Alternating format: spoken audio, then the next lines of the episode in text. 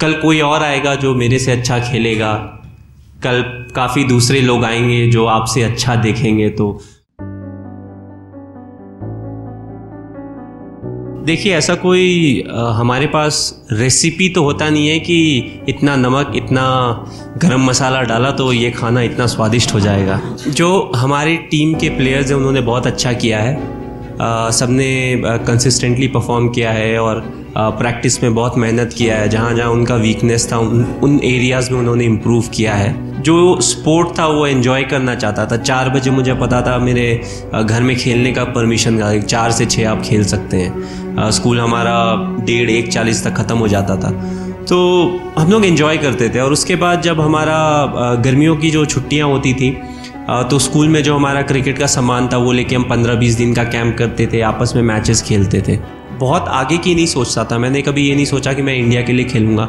मेरे लिए था कि मैं कल कौन सा मैच खेलने वाला हूँ या परसों परसों कौन सा मैच खेलने वाला हूँ, वो मेरे लिए ज़्यादा इंपॉर्टेंस रखता था।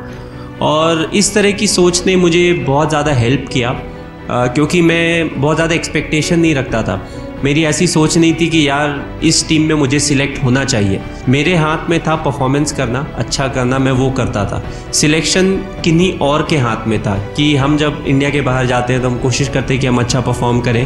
But at the same time हम प्रोसेस पे ज़्यादा रियलाइज़ करते हैं कि क्या क्या चीज़ें हैं जिसके कारण हम यहाँ पर सक्सेसफुल हो सकते हैं। तो आई थिंक मोटिवेशन की कभी कमी नहीं हुई बट ये मैं ज़रूर बोलना चाहूँगा कि मैंने कभी सोचा नहीं था मैं देश के लिए खेलूँगा। बट अल्टीमेटली मैं खेल रहा हूँ और हमारी टीम अच्छा कर रही है। तो बहुत ही प्राइड वाली बात है कि आप एक ऐसे स्ट्रीम में आप अच्छा कर रहे हो जिसमें आपका पैशन था जो आप सदा अच्छा करना चाहते थे। ऑफ़ कोर्स लेवल्स अलग होते हैं। पहले मैं डिस्ट्रिक्ट के लिए खेलता था, फिर मैंने स्टेट के लिए खेला और फाइनली कंट्री के लिए खेला।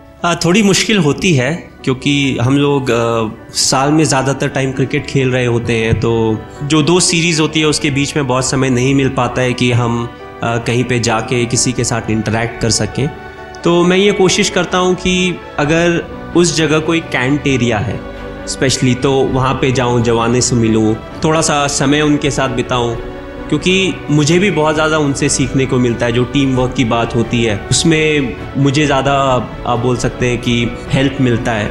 एंड काफ़ी इंडिया के स्टेडियम ऐसे हैं जहाँ पे अगर आप जाएँ और वहाँ पे मैच हो रहा है, जनरली हम दो तीन दिन वहाँ पे रहते हैं तो कोई ना कोई कैंट एरिया ज़रूरी मिल जाता है, चाहे वो अहमदाबाद हो, चाहे वो कोई और दूसरी जगह हो, या इनफैक्ट जब मैं रांची जाता हूँ तो डिपाटेल डिपाटोली कैंट बहुत पास है, या रामगढ़ भी जा सकते हैं। तो आई uh, थिंक उस तरीके का थोड़ा अनऑफिशियल विज़िट होता है। और ऑफ़ कोर्स जब थोड़ा लंबा ब्रेक मिलता है एक या डेढ़ महीने का ब्रेक मिलता है तो we try to do something हम अप्रूवल के लिए भेजते हैं। ऑफ़ कोर्स आर्मी में सब चीज़ आसानी से नहीं होती है कि अप्रूवल लेना पड़ता है सब कुछ प्रोसीडियर से चलता है। तो आई uh, थिंक अगर सब चीज़ें uh, सही लाइन पे अगर चलती है तो फिर हम ज़्यादा टाइम बिता सकते हैं। बट ऐसा नहीं है कि जब हम क्रिकेट खेल रहे हो और टाइम की थोड़ी कमी हो तो हाँ हम लोगों से जाके नहीं मिलते या जवानों से जाके नहीं मिलते। बोला, मैं मैं चाहता था कि मैं आर्मी में जाऊँ बट अगर आप रियलिस्टिकली आज के कल्चर में देखें तो यू नो काफ़ी दूसरे प्रोफेशन हैं जो इंडिया में अवेलेबल हैं।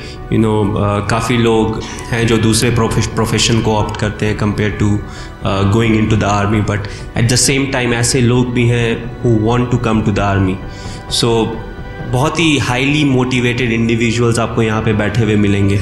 आई वॉज़ फॉर्चुनेट कि मैं एक बार ओ टी ए गया था officers trainer training academy in Chennai and it was nice to see you know जो यंगस्टर्स थे, वो जिस तरीके से वहाँ पे आए थे। And the way they wanted to join the army जिस तरीके से वो कंट्रीब्यूट करना चाहते थे।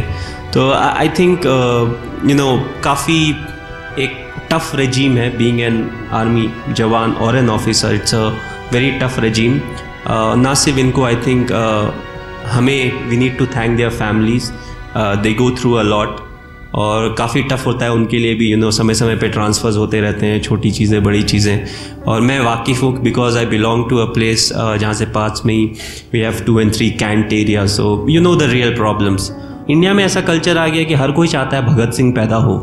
But all of them want कि ये बाजू वाले के घर में पैदा हो, मेरे घर में पैदा ना हो. ये सोच को हम चेंज करें. And I feel that's why जो कि सेकेंड जनरेशन थर्ड जनरेशन या फोर्थ जनरेशन आर्मी में है you know they have very high regard from my side because you know it's a it's a tough place to be in but I think you know they're very motivated and they definitely want to do something, prove a point. That's why they're here. So you know, hats off to all. Uh, अगर आप मेरे sport को देखें तो uh, इसकी जो line है इसमें बोला जाता है कि मैं पल दो पल का शायर हूँ तो कल कोई और आएगा जो मेरे से अच्छा खेलेगा।